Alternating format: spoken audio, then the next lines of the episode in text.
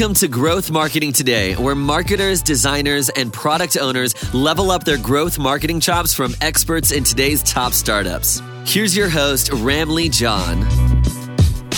Hey everyone, in this episode, I have somebody that Forbes magazine has called one of the 12 innovative founders to watch and learn from 2017. You've probably seen one of his LinkedIn posts, those poetic long LinkedIn posts about his story. Today we have Josh Fechter.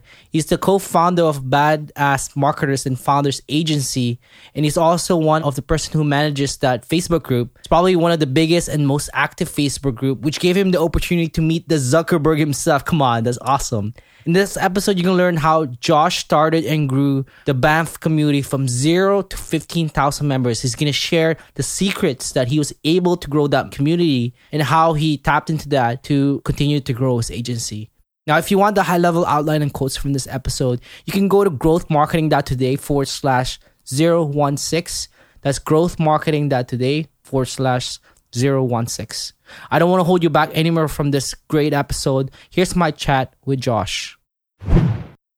Hey everyone, I have here Josh. I'm so excited. This is the first time I'm doing a Hangout podcast. How's it going, Josh? How are things over there in Santa Monica?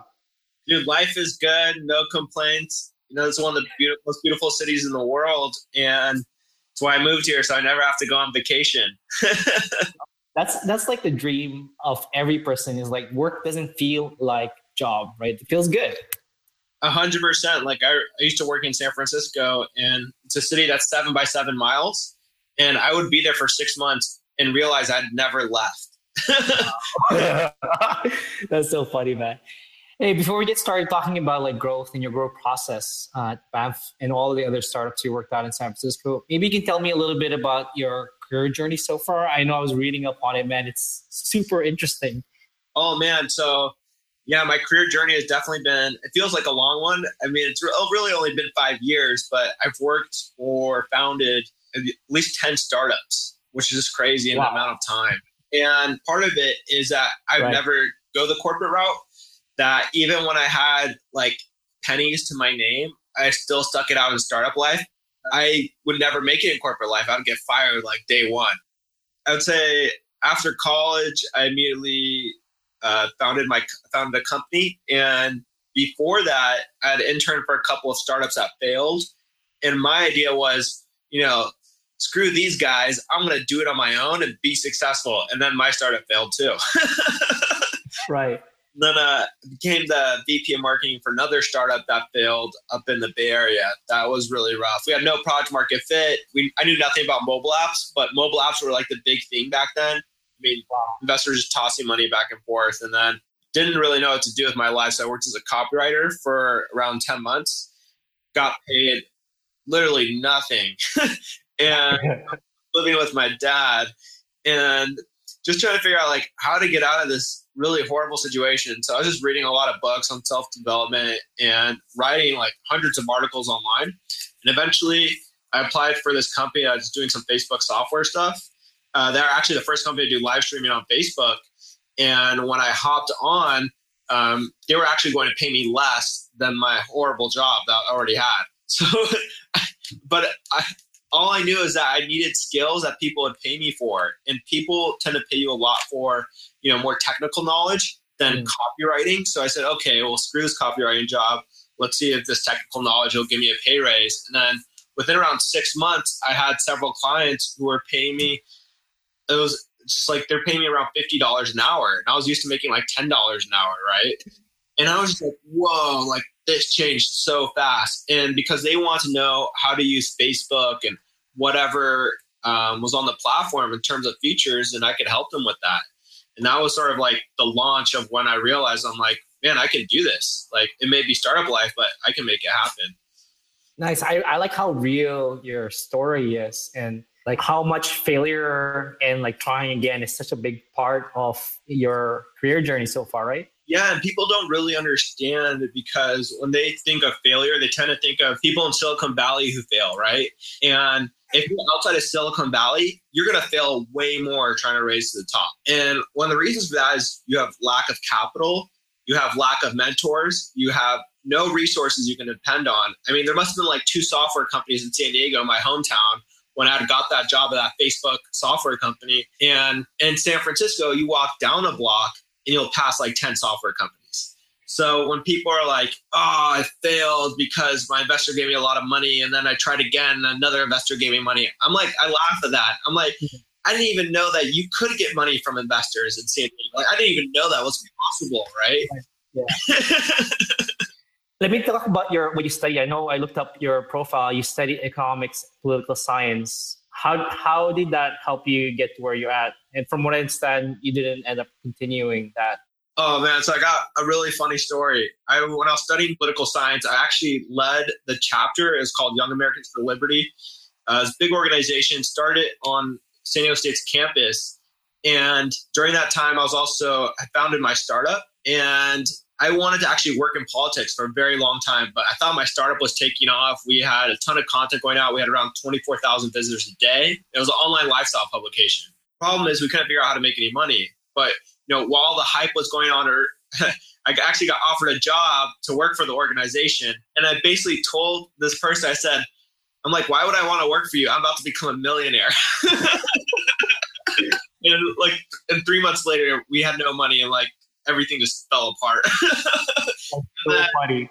I was just felt so awful about it. I was like, wow, I had that job that I really wanted, and I let it go because I literally, I, I, couldn't even reach out. I, I, just felt so guilty about it. And then with econ, I just loved econ because one is I have a cousin. He's my first cousin is a genius, and at the age of seventeen, he was giving lectures um, all over the world on economics. And I got to spend time with him even before I got to college. And he would just tell me about all the things he was working on. I found it so cool. So I actually never went to class in college for econ and I passed everything just because I had this genius first cousin who was helping me out. And um, we both work in similar professions today. Today he's the VP of marketing for an agency. And, you know, I own it. So it's, it's funny how that works. That's so cool. I, I it's funny how econ, it, it's also huge like data sets you work with with econ and all that stuff. I noticed like uh, from your past interviews that automation is a big part of you feel like it's a big skill set. Can you talk about like critical skills or pieces that you think is important in doing growth? Yeah, I like to say that always automating your intros is very important. You don't need personalized intros. Um, it's sort of like, and a great way that you can see an example of it is how I actually started it is I sent mm thousand cold emails to high profile people to join, right? And right. Wow. it wasn't really personalized, but you know, people were joining a community, they didn't have to opt in or anything. And that got me up to around six or seven thousand members. Wow. And when I look at that, I'm like, wow, that's how I got started. I sent 50,000 cold emails, right? Um, and granted, I did it through like batching them using a couple pieces of software like Mailshake and just right. having a bunch of uh, Gmail accounts. And then people are like, wow, you run this huge online community. And of course, tons of opportunities come out of that. And I, it was hilarious. I was like, wow, why don't other people do this? And now I also do the same thing with we have tools that auto add people on Facebook to your Facebook profile at a really high level. So if you want to connect with founders of Series B companies in fintech, you can do that at scale. We just have all their Facebook URLs and we plug them in, and then you just send them friend requests. It's like you might as well if you want to connect with those people, right? Yeah. And it's funny because if you go back to like natural human interaction, the first, the hardest thing to do when if you see someone across the room and you want to interact with them is the first step of actually just saying hi. After that, it's a lot easier. But that first step is yeah. hard. So if you just automate that, so you don't even have to worry about it, it makes your life way easier. How long did it take you to send that 50,000 cold emails? Oh man, around like four months. I like that. That's like real like hustle hustle style. Like you, you gotta like you sound like a real hustler with that. Yeah. I just saw saw that I was converting really well. And I had heard from some talk that I had went to that this guy said, you know, startup life, most things and almost everything will not work out. There's going to be like things that do. And when you find something that does, you better triple down on it because you're going to miss a huge opportunity. So I sent out, you know, 100 cold emails the first try. And I was like, wow, people actually joined the group. And then I was like, wait one second. And I thought about what this guy said. And I said, I got to triple down on this. Like, I got to quadruple down. this one, like, that's so funny. What what did that email uh, copy look like? It's like, hey, I'm Josh. I'm starting this group. Yeah, so I would say one of the triggers that really pulled people in was having credible admins of the group. So at the time, I had one of the VCs, because I was working at a VC firm, and he was actually the VC who started uh, mm. what became Match.com. And then I had a couple other credible people. We had this social media influencer with over 1.2 million followers. Mm. They never produced any content in the group. They never did. But because they were admins, and I could use that in the copy. I was like, you're invited to this exclusive community, and these are the people who run it, and they would love to see you in there, right? cool. It's, it's like a FOMO. It's a big part of fear of missing out, right? Like you actually pulled on their that string. A hundred percent. Talking about opportunities, you actually got a chance to meet Mark Zuckerberg. Like, tell me about that. Like, how did that happen? I saw your pic. Well, obviously, your LinkedIn photo is in the background is with him. Like, wow, this guy knows Mark. He must be cool. it's a funny story because it actually came from the Facebook group. We were voted as one of the top Facebook groups, and we got invited to their community summit where they changed their whole mission of, you know, the company. And I was like, wow, this is a big deal. And when we were there, they had tons of workshops to help all these admins of these Facebook groups become better leaders.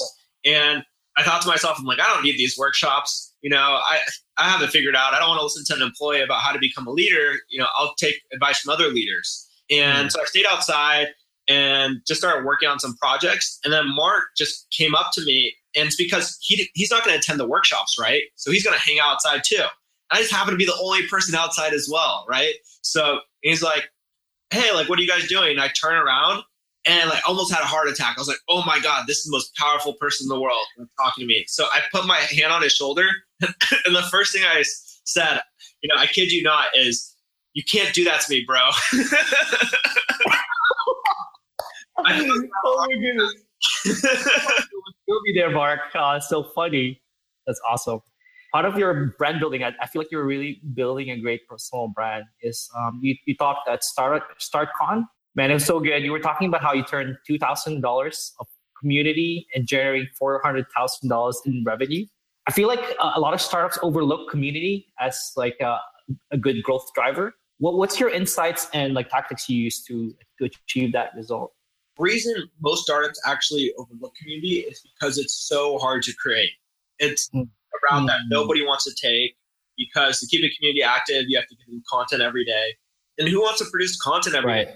Not just like you know BS content, like five tips to do X. You have to produce really good content. And I hmm. needed a way out to become like an entrepreneur. And all I could think about was, well, I don't have any money, and this way is free, but it's also the, the hardest way that there is. Let's just do it and see what happens. And I stuck it out for long enough. And then I wasn't used to sales. I had been a technical marketer for most of my, my life all, all I knew is that these people were high level marketing executives and founders. And that translated that they probably use marketing automation software. So when I first started selling in there, I was so scared that I offered so much value in exchange. I said, here's my entire drive of 100 plus growth hacks if you try out this free trial, right? That's how nervous I was to sell. I gave everything away. and, and through that, we had, I think, close to 400 trials, maybe more. And because it was such targeted personas and they had built so much trust with us, a number of them just turned to customers.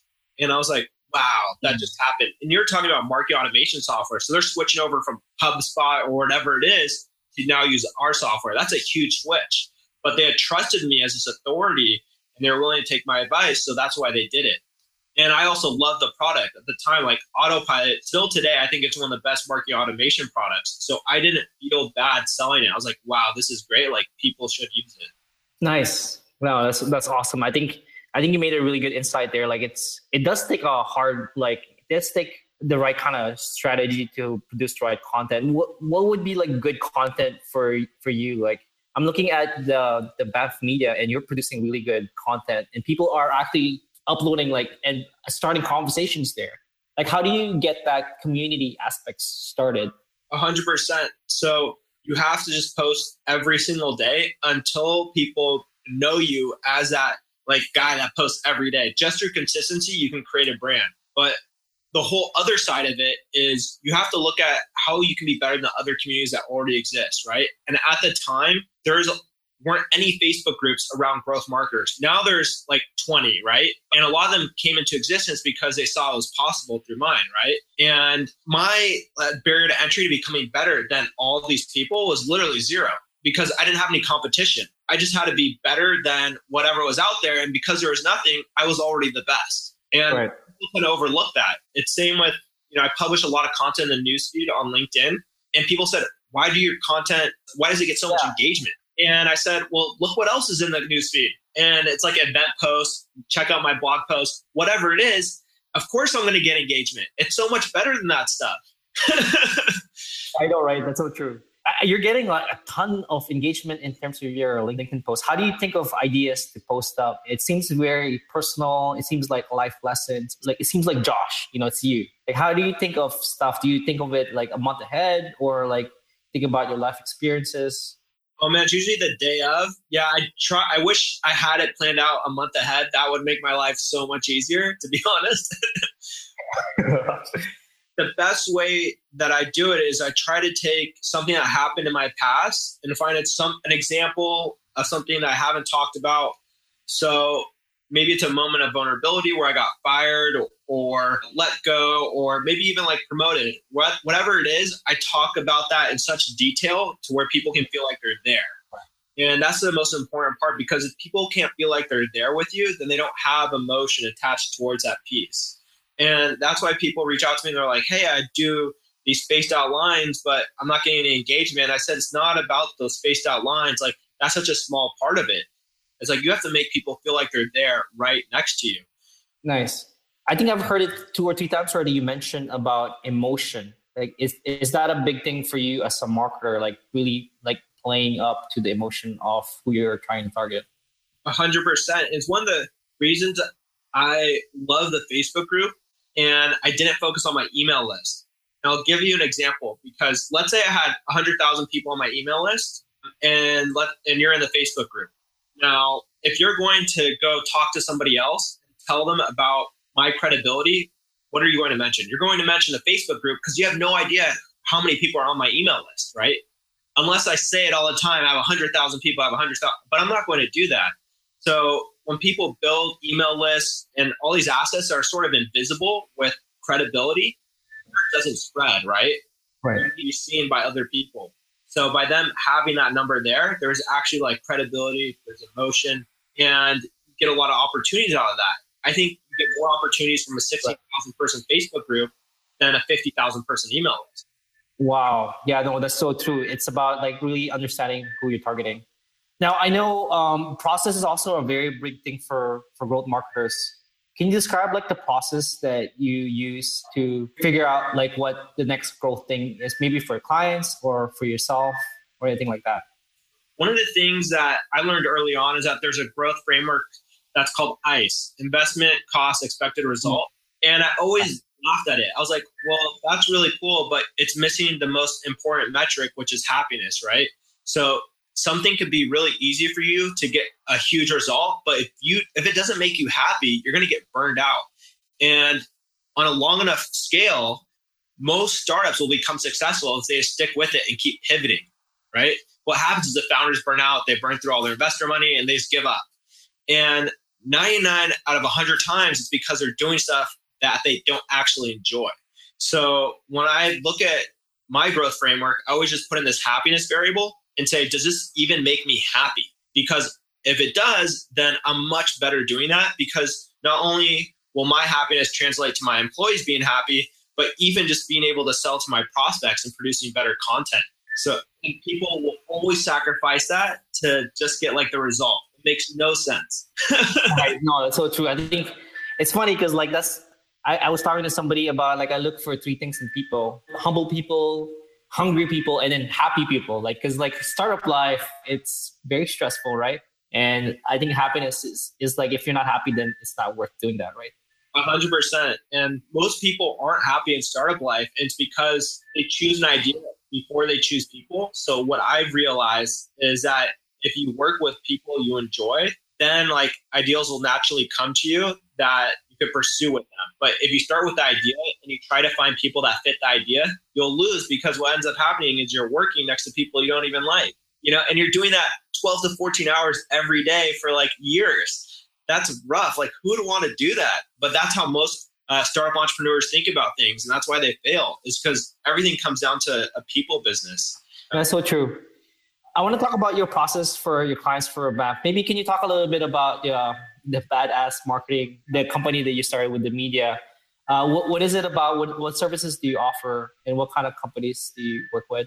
Yeah, that's a great question. So we work primarily with companies that value community because it's an easier sell for us. And we work with everybody from Founders Foundation. They want to become like the Y Combinator of Germany. Uh, to Girl Crew, which is one of the largest women organizations. We also work with some e-commerce companies.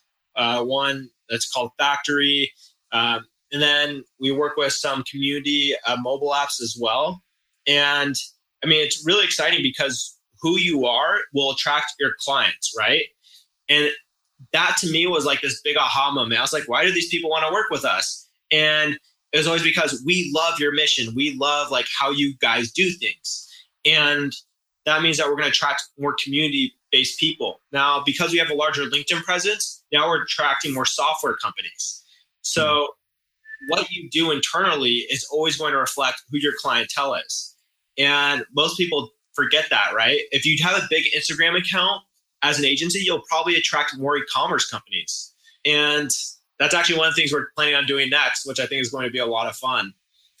All over the place for the most part, but there's one string that attaches most of them to us, and that is community. Nice, Yolanda. That really makes sense. Well, what's your process? Let's say I'm uh, a software company uh, and I become your client. Well, what would be your growth process for like building out the community for, let's say, um, a software company selling to mar- marketers, right?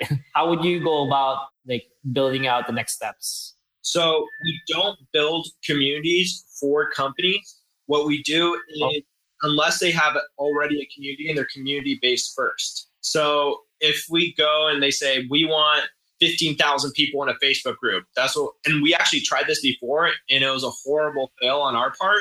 What we didn't realize is all they were looking for is sales at the end of the day, but you don't build a Facebook group because right. you build it because you genuinely care about the people you're selling to and like the people right. like in the industry, right? It has nothing to do with like, you don't think about sales when you do it. You're like, how can I provide them value over and again. You think about sales first, you'll always lose when it comes to building communities. Wow. Yeah, we never we tried it for a company and just went downhill very quickly. So we don't do that anymore. Um, but for software companies, if we were to take them through a normal process, uh, it's usually we're doing growth strategy and B2B growth hacking. So that includes sending out very personalized emails to people. Uh, we have a team of writers that personalize all of our emails for B2B outreach. We put in a sequence. We also have a lot of internal LinkedIn automation tools that we use for them. And growth strategy is really about understanding their target audience, doing branding, mm-hmm. messaging decks, as well as like a lot of in-depth analytics, Google Analytics, Mixpanel, whatever they may be using. And then sometimes we actually add them to our LinkedIn influencer program too, which is awesome. The LinkedIn influencer program is where we have writers write these people's content, do automation from their profiles, and make them look like thought leaders. Uh, and they actually drive a lot of leads doing that, which is pretty cool.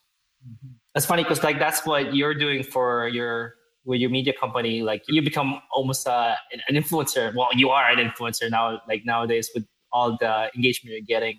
How about for like a B2C? Let's say a B2C e-commerce company comes to you, hey, um, I need help building a community or some kind of like engagement. And they understand like, you know, they're not really driving sales through the community. How, what would be the process that would look like would it look differently for for b2b clients?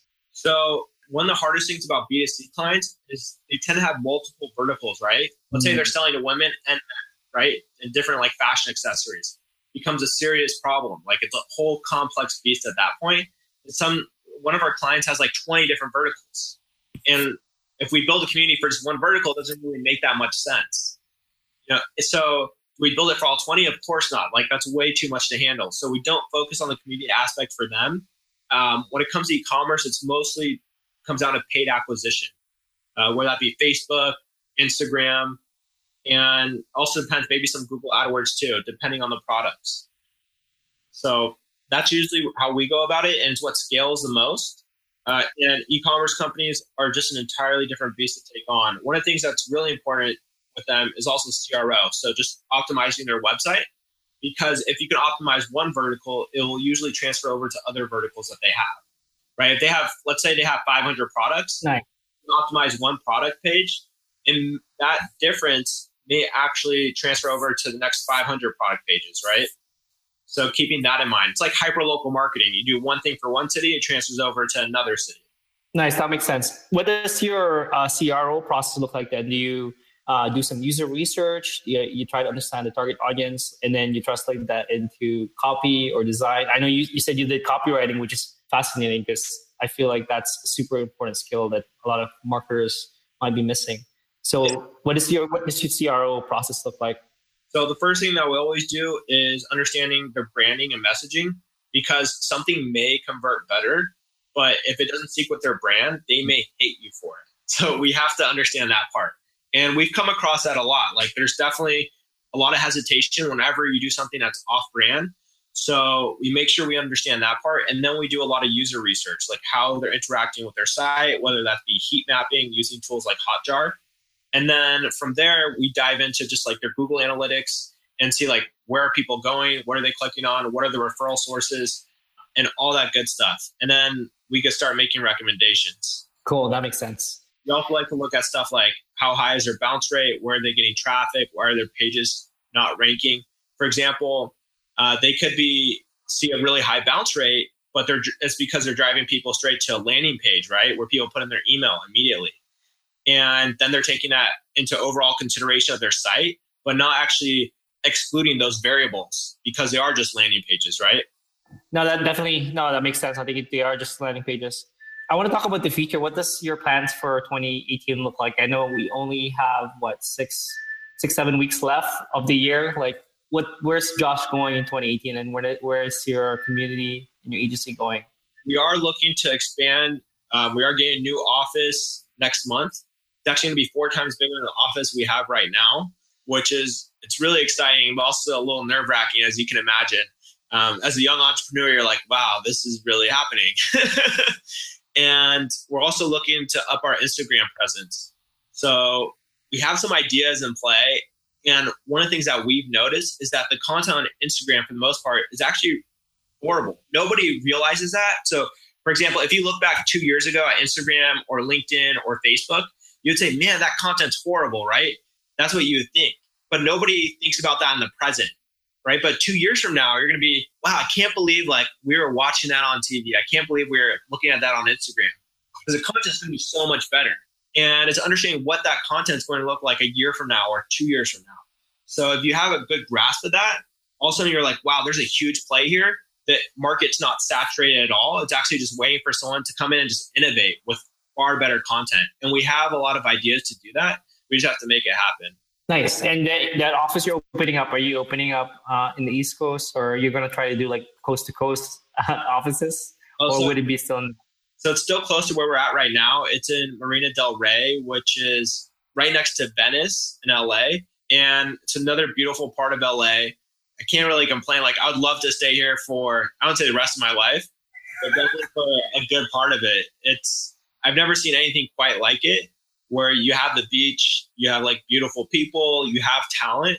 And especially in the marketing world, it was extremely hard to find good marketing talent up in San Francisco. And part of that mm. is product focused. And when I moved mm. out to LA, I found all these marketing experts immediately. So it is a great place to build an agency, to say the least. I'd like to uh, wrap up with last two questions. Uh, first of all, what kind of advice would you give to anybody who's trying to get to growth marketing or trying to get to where Josh is? Like, what would your advice be to to them?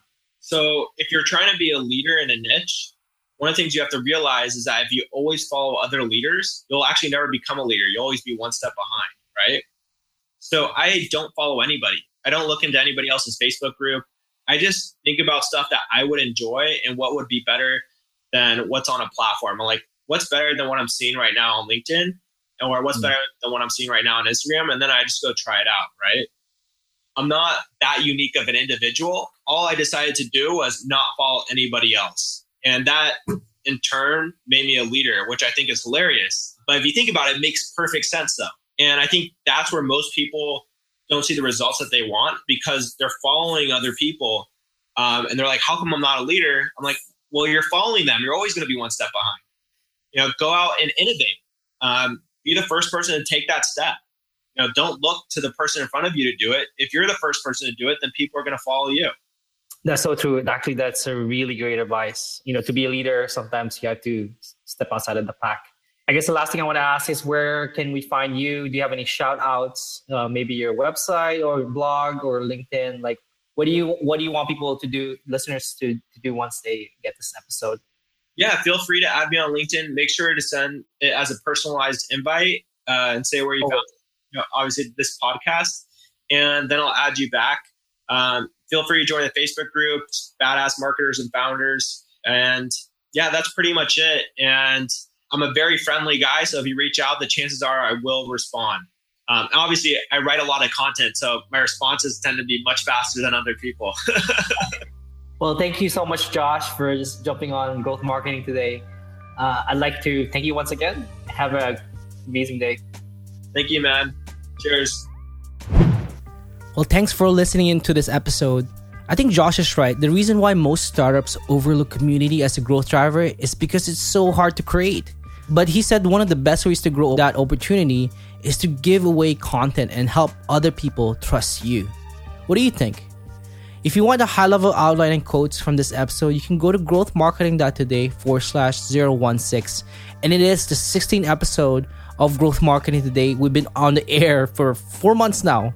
Now, if you really enjoyed it and you're actually getting value out of this, I really would appreciate a five star rating from Apple iTunes or wherever you get your podcasts, uh, whether that's Google Play, Stitcher, or wherever else. Other than that, you can also sign up for our Insider Club community at Growth Marketing Today to get latest news. And because of this episode, I'm thinking of starting my own Facebook group. If you haven't already know about that, you can check out our, our stuff online on growthmarketing.today. If you have any feedback or questions, love to hear from you. Send me a short email at ramley at growthmarketing today. Other than that, this is Ramley, and keep on growing.